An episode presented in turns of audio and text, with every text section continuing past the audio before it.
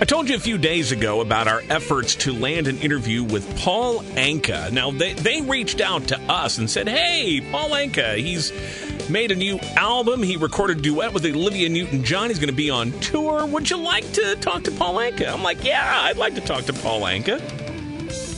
I've liked his music for years. He is uh, a, a writer of some of the genuine standards of the second half of the 20th century. And uh, believe it or not, he became all hot and trendy again not that long ago. When his 1958, yeah, you heard that right, 1958 hit called Put Your Head on Me on My Shoulder uh, became the basis for something called the TikTok Silhouette Challenge because uh, a singer by the name of Doja Cat did a, a, a new version of a song that sampled that at the beginning, but it then got very seductive. So people would do um, do these TikTok videos where they would play the clip of the old uh, Paul Anka song, and then it would go into Doja Cat. But at that moment, then it would change, and the person who was there on the screen would be backlit with this red light, putting them in shadows, but they're doing all these seductive poses and things, and, and for a Paul Anka song. And so we we talked, we wanted to talk about all of that and uh, the the tour and everything else, and we scheduled it, and then he had to cancel. This stuff happens, and then he scheduled it again and he canceled again. And I'm like, oh man, I don't, I don't know. Uh, this is now starting to bother me. So even though I didn't, I didn't tell Paul Anka this, it was like this was going to be it. He was either going to make the interview this time, or uh, we were just, we just say forget it. But he made it. We got him this morning, and here is our complete conversation with the true music legend. He has been a legend in the music industry for decades. Starting as a teenager, he recently turned 80 years old. He's still recording, he's still touring, he's still a legend. Paul Anka joins us, and Mr. Anka, it is an honor to have you here with us. How are you doing? Well, thank you for that, Jim. Pleasure to be here. Thank you. Uh, I have to start by asking you know, 80 years old, you have earned the right to kick back, and yet you're out with a, a new album. You are going to be touring this fall. Why are you still doing it at this pace? Well, I, you know, when you're in this industry and you start as a kid, it's it's in your veins, and I guess the criteria of it all is as long as you're healthy uh, in any field, uh, you got to keep doing it. Because if you stand still, Jim, they throw dirt on you, and I don't know any other way because it's been a part of my life for all these years, and as you've grown and you, you better your craft as a writer, and you just keep writing through all the decades for yourself, for other people, and you have an audience that discovers you and keeps showing up every year. You kind of you do it, and it's not a hardship. You know, I think we're a lot of us that do it. If we've got our heads together, you're kind of blessed to just go out and have people just you know appreciate what you do, and then continue to write, and something comes of it. Whether you're you know producing an album for Michael Bublé or writing with Michael Jackson or whatever, it's it's what you do, and there's no time frame to that. Now, if if you if your health is not good and you're not satisfying yourself, you get out. You know, and I appreciate that. I've seen it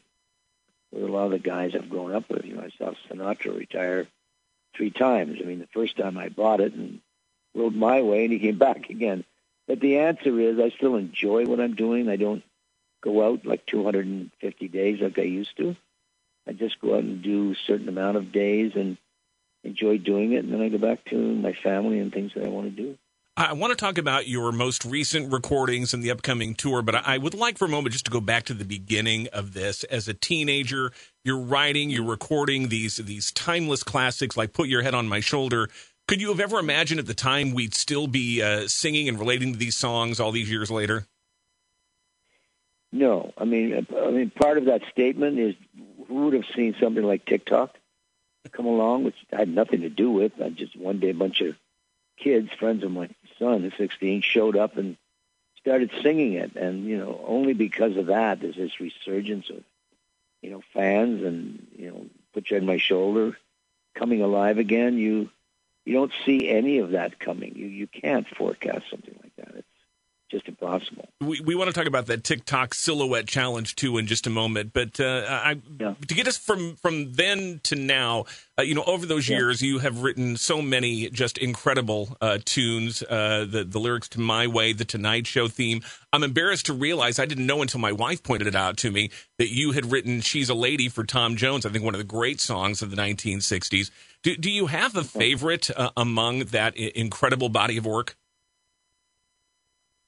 You know, it's always a tough question. Uh, you know, your kids, in a sense, uh, your songs, in a sense, are like, you know, your kids. You like them differently. It, uh, I can certainly say "Shoulder" from the '50s. Um, I can certainly say "My Way," you know, from the '60s. Um, a song I wrote called "Do I Love You" for Donna Fargo it was a number one country record. You know, to a lot of people, they may not know it. I've redone it with you know Barry Gibb and Dolly Parton on the last album. Uh, those those are the ones that really come to mind for me. I think the longest day, which I wrote for a film that Darryl Zanuck produced and directed back in the '60s, only because it was such a historic day in, for our country, D-Day, and I wasn't supposed to write it. I was just an actor, but I was so moved to be a part of it and to be over there in France, etc. You know, writing that was a real turning point as a writer for me, which led to the Tonight Show theme and everything else. So those are my favorites. Um, you know, there's one called "I'm Not Anyone" for Sammy Davis, which was on our uh, last album, because you know you can talk Frank Sinatra, Frank Sinatra, and certainly a great artist, but you know Dean Martin was a great singer and a great artist, and so was Sammy. And we these were the guys that I was around all the time. So that song, "I'm Not Anyone," which I do in the tour you know, which starts in October and goes right through next year, are the ones I enjoy singing. And then I do a guitar spot and do It Doesn't Matter Anymore because a buddy who was a great oh, yeah. friend of mine. And those are the ones that come to mind. I have to ask about your having my baby because, as I'm sure you yeah. know, it can be a bit of a polarizing song. What What do you think of that song now? Well, you know, we went. You know, you, you look at each decades, and everybody has opinions, and we all grow, and so we should and the controversy. Or you know, at that time, I was having our fifth child, and uh, I've got five girls, nine grandchildren, a son, etc. So I wrote it just you know from the heart and observation uh, for my wife as, and and other women, you know. And it, it got it got some controversy, which I understood totally because you can't, you know, hand out a pamphlet with every record that you record and say this is what I meant. and you know, like Time magazine and you know the Washington Post, a lot of important periodicals came out and said, you know, what's all this hassle about? We're in the middle of a war in Vietnam, and this man is just writing personally. It was cool, you know. I, I, I it, it didn't really affect me other than the honesty and the statement of it when I wrote it, and that was, you know, after my way and she's a lady, I started just doing my own thing again. So between, you know, having my baby and and sleep alone and one man woman and then at times your life, that was that was my next chapter, if you will and Baby was the one that led the way, and I was proud of the song. I, you know, didn't really bother me. Number one song, you can't uh, argue with that. Well, that brings us to 2021. Yeah. Uh, you've got uh, your your new album out called Making Memories, in, in including a, a, re-recorded version of "Put Your Head on My Shoulder" with Olivia Newton-John. Now, with COVID, were you actually able to be together? Did you have to record this separately? Tell me about that process. Well, obviously, and good question. You know, we we, we were all isolated, and uh, for the most part, everybody hopefully was respecting that. And what's changed my industry from years ago when I started, it's a technology world. Obviously, it's a media-driven society. The technology and recording has allowed us the broader parameters. In in that song, with TikTok and the success of it, and and all the kids, I mean, it was just an experience and still is. I had to do the song, but I didn't want to do it alone, and I felt you know, I, I I want a female element. It was just a natural. And one thing led to another through a group that I just talked to her, et. And I, I met her years ago and knew her. I said, wow, with everything she's going through, uh, totally a courageous woman with the cancer she's dealing with. She loved the idea. And to answer your question, she went into a studio in Santa Barbara. I was in mine. And hey, you know, it was like being in the next room, but it wasn't and we were able to do it. And uh, she did a great job, you know, as did uh, Bublé. and Bocelli, who were also in different places, and Il Divo in Spain, one in New York. Everybody was in a separate place, including the large orchestra that we had was in Budapest. So the marvel of the technology and allowing you to do all of that, and with COVID, it was amazing. You you really felt that it was without it we would never have gotten it done. So there's some good side to the technology, and we were all in separate places, other than Michael, who we were having dinner with in Los Angeles, and he did it here in a studio. it really does sound terrific. We encourage everybody to go uh, check it out. We're, we're tight on time, but I have to ask about the TikTok Silhouette Challenge. For people who don't know this, it takes your classic, yeah. puts your head on my shoulder, and puts a really sultry spin on this. Uh, I, I, was blown away when I when I first learned of this. Tell me your reaction to it. Well, like you, I was blown away. I mean, I never imagined it, its usage uh, in that form. I didn't imagine it the way they were using it from the inception. You know, I mean, a bunch of kids showed up at my door, my son's friends, and started singing it. And, you know, I'd never experienced that before. They were all, I don't know, 15, 14. And when it led to, it's on TikTok, and I started watching it evolve and the usage of it, I, I just scratched my head. I said, wow, this is something. And then when this whole silhouette thing started, it, it was just, you know, it, it's gratifying because I'm not judgmental and all that stuff.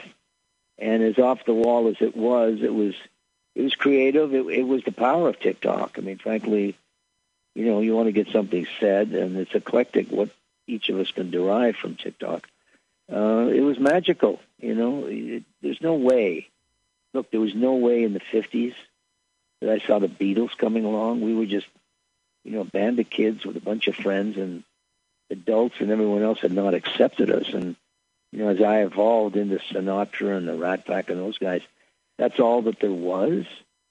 And not being the media-driven society, nor the technology, when I started living in Europe, and I was in Paris, you know, going to see a friend's show, and I saw these four guys from Liverpool with all this hair and these guitars, and and I'm going, wow, those are that's Everly Brothers harmonies. You know, the Everlys were my buddies. I'd come back to New York and talk to my agents, and I'd tell them about these guys, and they looked at me like I was nuts, Beatles and hair, and nobody accepted them over here. We just didn't live in that kind of time, and ultimately they went over and got them. So the point of it was, as things changed, and then he went and found them and brought them over, put them on Ed Sullivan. That changed it. You know, that that was the new change. That was where the doors opened, and you know Madison Avenue, and people started to accept pop music as it was. And then it evolved when Hendrix came along. So you saw this stuff happening, but you could never, ever envision what was about to happen where the technology ruled. Acts come and acts go, but Paul Anka remains a legend. We are unfortunately out of time, but you're on tour, including coming to St. Charles, Illinois in October and the new album Making Memories. How can people get details on where to get your recordings, where to get tickets for your concerts? Just go on, Google it all, you know. They know how to find it. And St. Charles, I got to tell you something. I love going there. You know, Ron and that place that they run and that crowd is amazing. And that's someone start of the tour. And anyone that's been there, if you're listening, you know, come on back because, you know, the whole magic for those of us that still enjoy what we're doing is relating to an audience. You know, the, the whole vibe in a room is predicated on the acceptance between the artist and the audience. So, St. Charles, yes, and we'll be in that region, you know, for a good week. And it'll be good to get back on the road. You know, me and the band and all my guys are looking forward to it again. It's the first time we've ever been out of work this long, and uh, yeah, we're, we're really looking forward to it. I thank you for mentioning it. It's a great theater, and I stand corrected. It's actually November 2nd in St. Charles. PaulAnka.com has all the details. The legendary Paul Anka. Thank you so much for your time. It's great to talk to you. Thanks for having me. I appreciate it. And I, uh, I got to admit, I'm, I'm really pleased with that. Thought it was a great interview, and uh, it is always uh, tremendous to be able to talk to people who have made music that you have really enjoyed over the years. And uh, uh, you know, he he's still got it. Uh, the new recording's good, and hopefully you get the chance to check him out live when he comes to Illinois in November.